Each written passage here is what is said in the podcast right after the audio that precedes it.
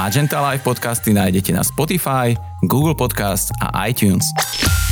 Dnes mám v štúdiu kolegu, ktorý je skvelým komunikátorom, z časti psychológom a zároveň osobou, ktorá potrebuje pre výkon svojej profesie mať prehľad vo svete financií, procesov, ale aj leadershipu. Lukáš je jedným z primárnych kontaktov pre zákazníka a pracuje na pozícii Service Delivery Manager.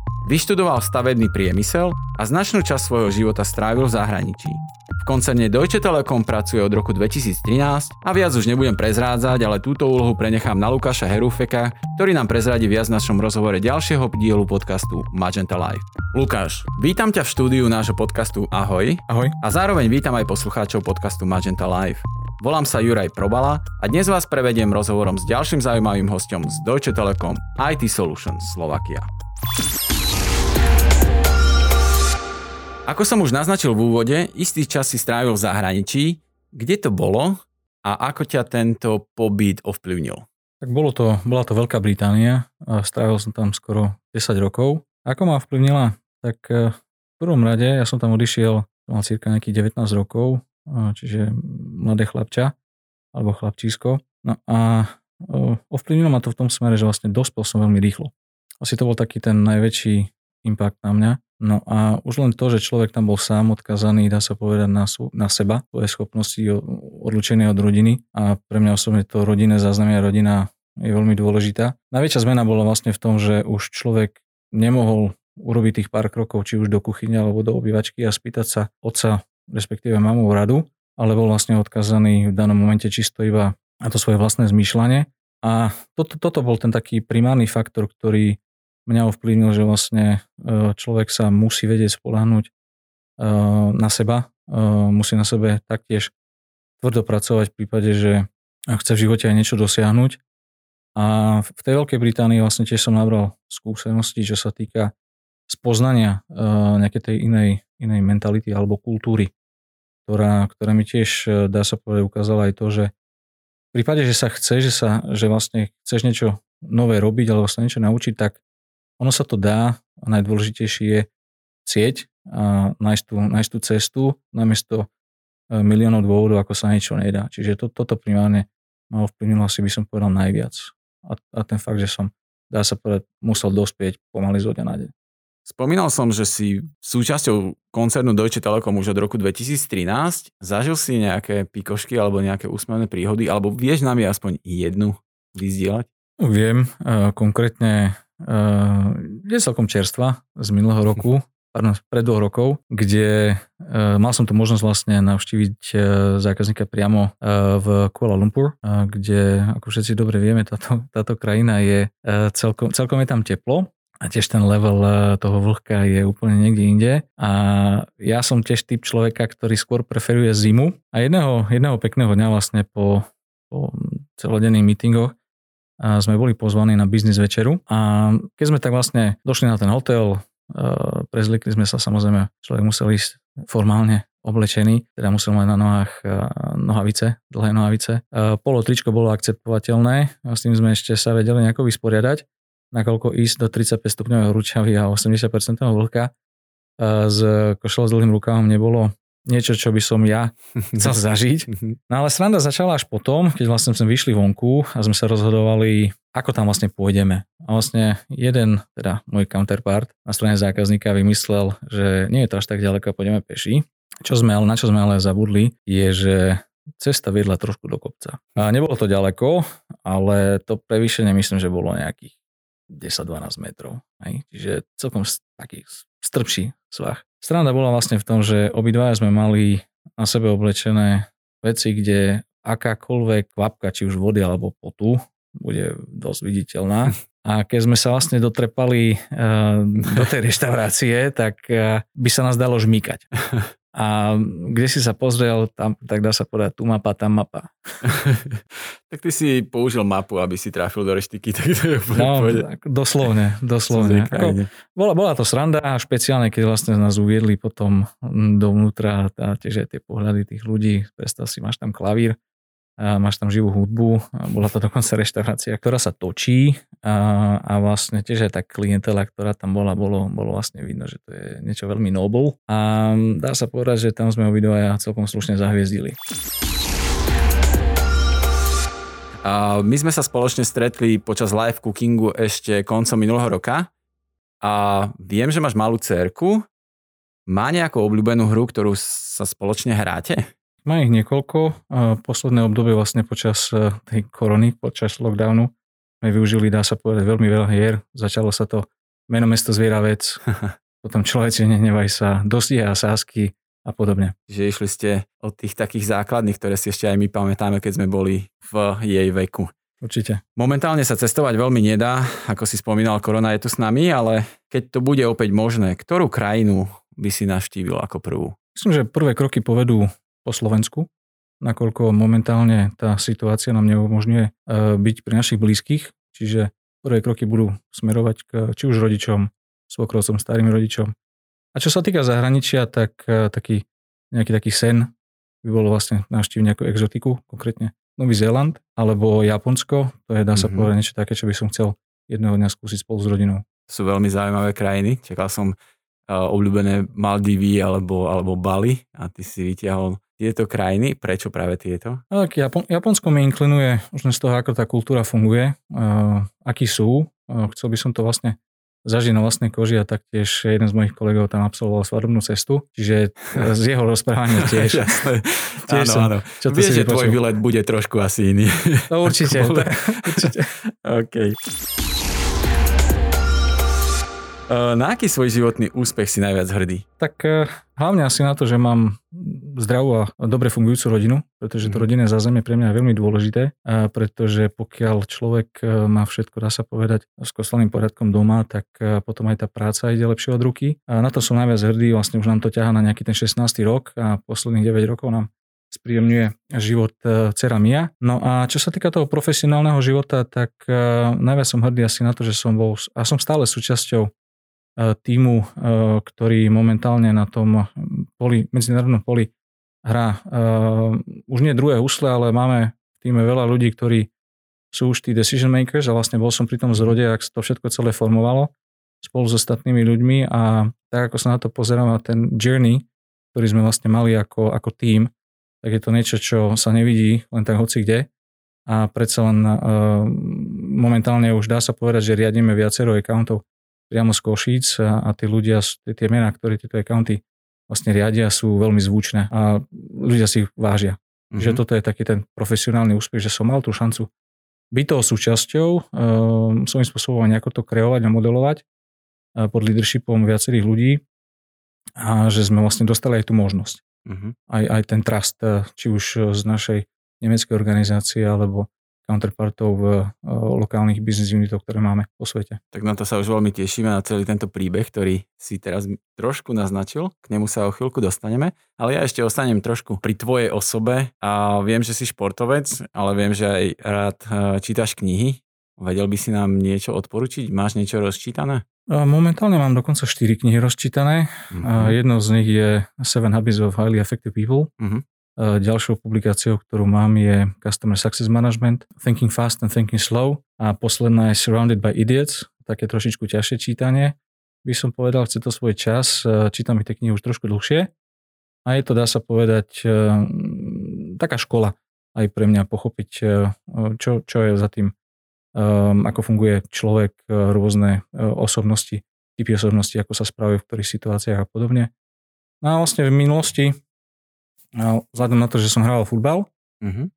tak e, čítal som dosť veľa životopisov, športovcov, konkrétne si také najznámejšie, respektíve knihy, ktoré mňa osobne ako ovplyvnili, boli e, životopisné knihy Petra Šťastného, Mišela Platinyho, Lubo Moravčík e, alebo Lance Armstrong. Uh-huh. A to sú vlastne publikácie, kde vlastne napríklad Peter Šťastný sa venuje tomu obdobiu, keď vlastne ako dá sa povedať superstar v rámci československého hokeja odišli do Kanady a museli si prejsť tým procesom, keď eh, vlastne museli dokázať, že fakt na to majú. Cesta bola strastiplná, ale nakoniec eh, Peter ako taký bol, čo sa týka uh, hokeja v 80 rokoch uh, druhý najvýznamnejší hráč, najlepší hráč po vejnom i greckom, čiže uh, tam som tiež hľadal inšpiráciu, čo sa týka športu, futbalu, že vlastne pokiaľ človek chce, vždy si vynájsť cestu a tvrdá práca sa vypláca a to patrí tiež aj v profesionálnom živote. A myslím, že sa to dozvieme aj o tebe a že tvrdá práca sa vypláca.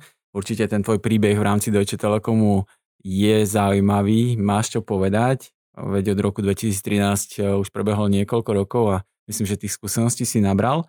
Čo ťa v tvojej práci Service Delivery Manažera najviac naplňa? Je to práca so zákazníkom. Čiže ten priamy kontakt eh, vlastne s tým koncovým užívateľom, ktorý tie služby eh, si od nás kupuje, či už sú to služby v rámci hostingu, SAPu alebo cloudu, to je, dá sa povedať, jedno, ale dôležitá vec v rámci práce, ktorú robíme, aby to, čo si zákazník u nás fakt zakúpi, kontraktuálne, na čo má nárok, aby to splňalo všetky tie kvalitatívne a kvantitatívne požiadavky, všetky mm-hmm. KPIs. A samozrejme, aby ten zákazník bol s tými našimi službami spokojný, čo je veľmi dôležitý faktor pre nás ako firmu, pretože takýto zákazník je aj, dá sa povedať, nám robí reklamu, čiže u nás rozprávajú, že sú spokojní s tým, čo im vlastne ponúkame, sprostredkováme a a pre mňa je to, mne táto práca je srdcu blízka a taktiež práca s ľuďmi. Či už, e, či už sa jedná o ľudí interných alebo externých, e, alebo sú to možno, že aj firmy, ktoré, ktoré isto aj firmy, ktoré, s ktorými máme zmluvy a sú to tretie strany, ktoré, ktoré manažujeme taktiež pod e, kontraktami, ktoré máme.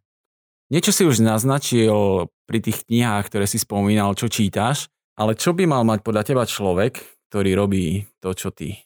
Veľmi zaujímavá otázka, nakoľko táto rola je veľmi komplexná, čiže človek e, musí byť skilled vo veľa smeroch, či už sú to tie hard skillové alebo soft skillové veci, ale primárne človek, e, človek na tejto pozícii by mal mať e, niektoré atribúty, ako je uževnatosť, predvídavosť, nebáť sa nových vecí, seba dôvera, kreativita, samozrejme mal byť zodpovedný, mal by taktiež si vedieť priznať chybu, taktiež aj vedieť vyzvihnúť ľudí, ktorých jednoducho je potrebné v prípade, že sa dosiahnu nejaké zaujímavé a dobré výsledky. No a tá učenlivosť a samozrejme ťah na bránu, pretože, hm. pretože naša práca si tiež vyžaduje aj dosahovanie určitých SLAčiek, respektíve KPIs, ktoré sú pre zákazníka primárne veľmi dôležité a takisto aj pre, našu, pre, pre nás ako, ako account, ako taký, či už sú to finančné výsledky alebo zvýšenie predaja a podobne.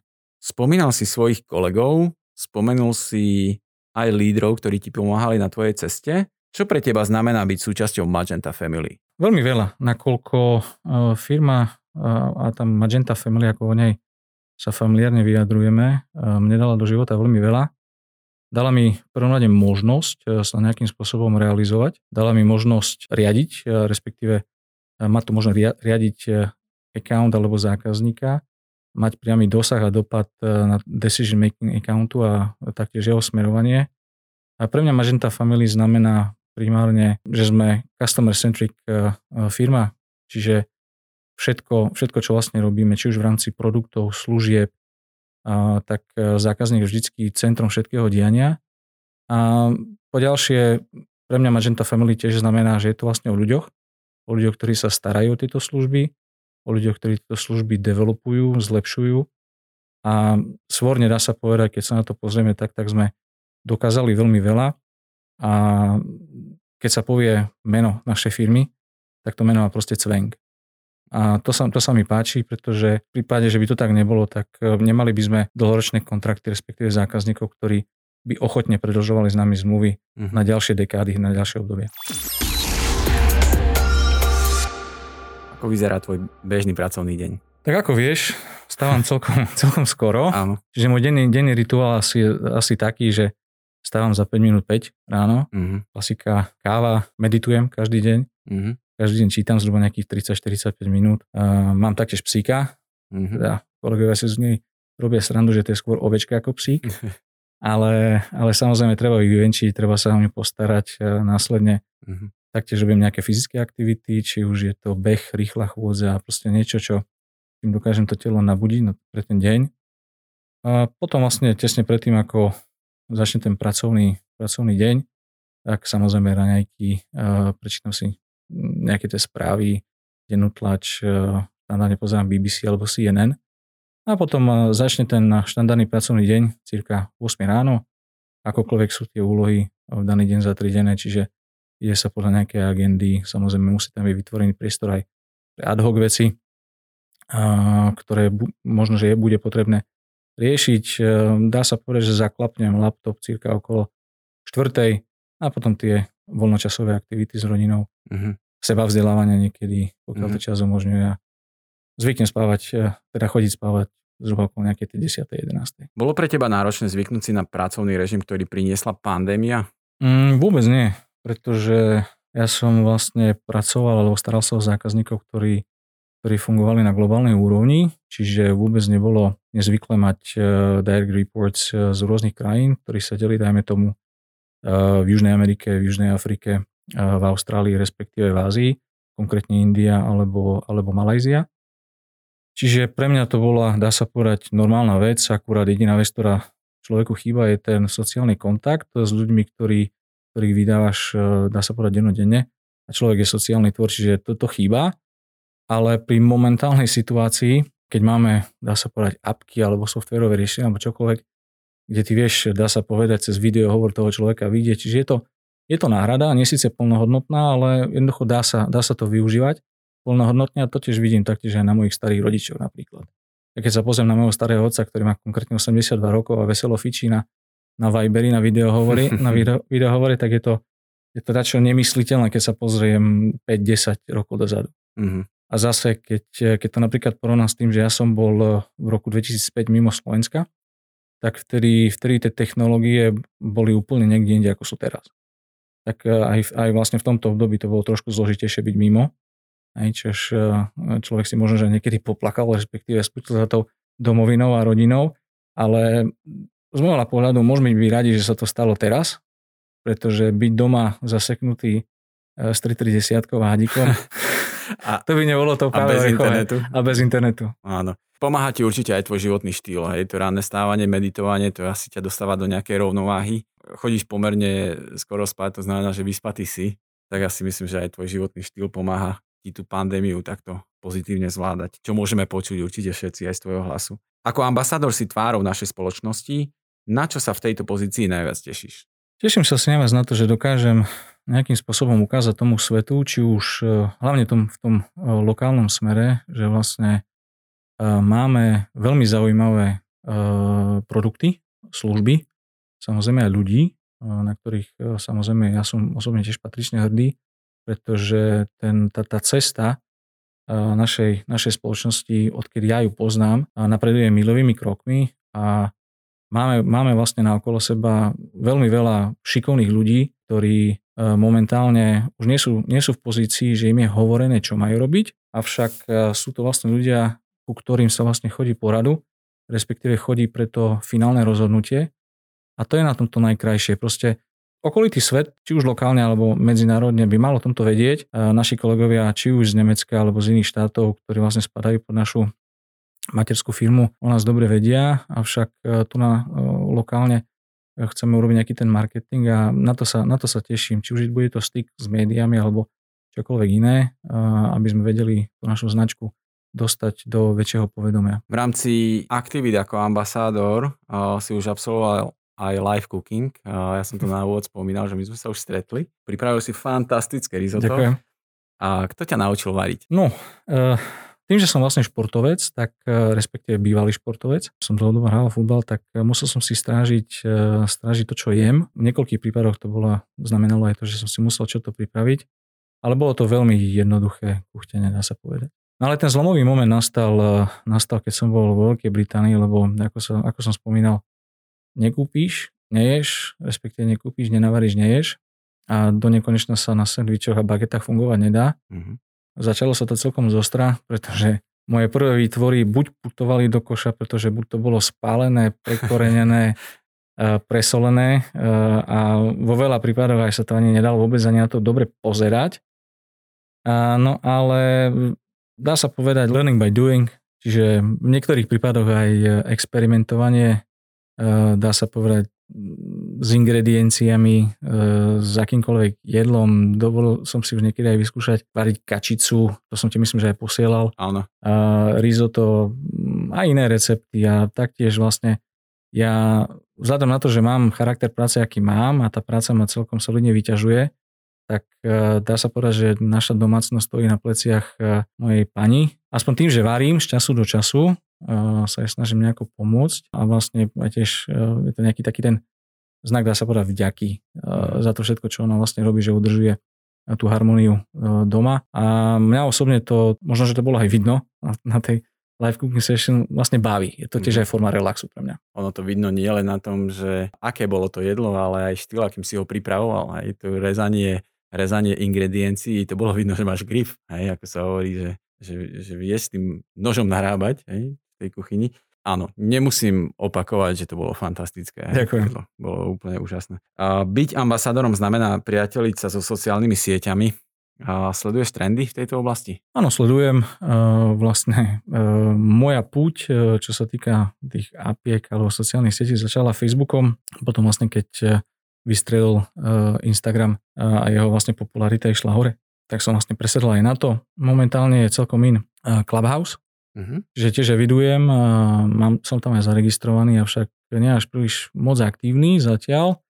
Musím to trošku, to pole je momentálne neprebádané pre mňa, ale primárne sa snažím taktiež okrem Facebook, Instagramu vyžívať aj LinkedIn, a nakoľko to je pre mňa tiež dôležité si vytvoriť nejakú tú base uh, connections a vlastne uh, byť aj, tiež aj v rámci ambasadorstva, zvýšili popularitu uh-huh. našej značky a nás. A, a ten LinkedIn je asi tak najviac tomu biznisový kanál alebo biznisová ano. sociálna sieť. Mhm. Určite. Tri rýchle otázky. Áno. Messi alebo Ronaldo? Ronaldo. Šťastný alebo grecký? Šťastný. Ferguson alebo Mourinho? Ferguson. To bol taký kvízik, ktorý som si dovolil pripraviť.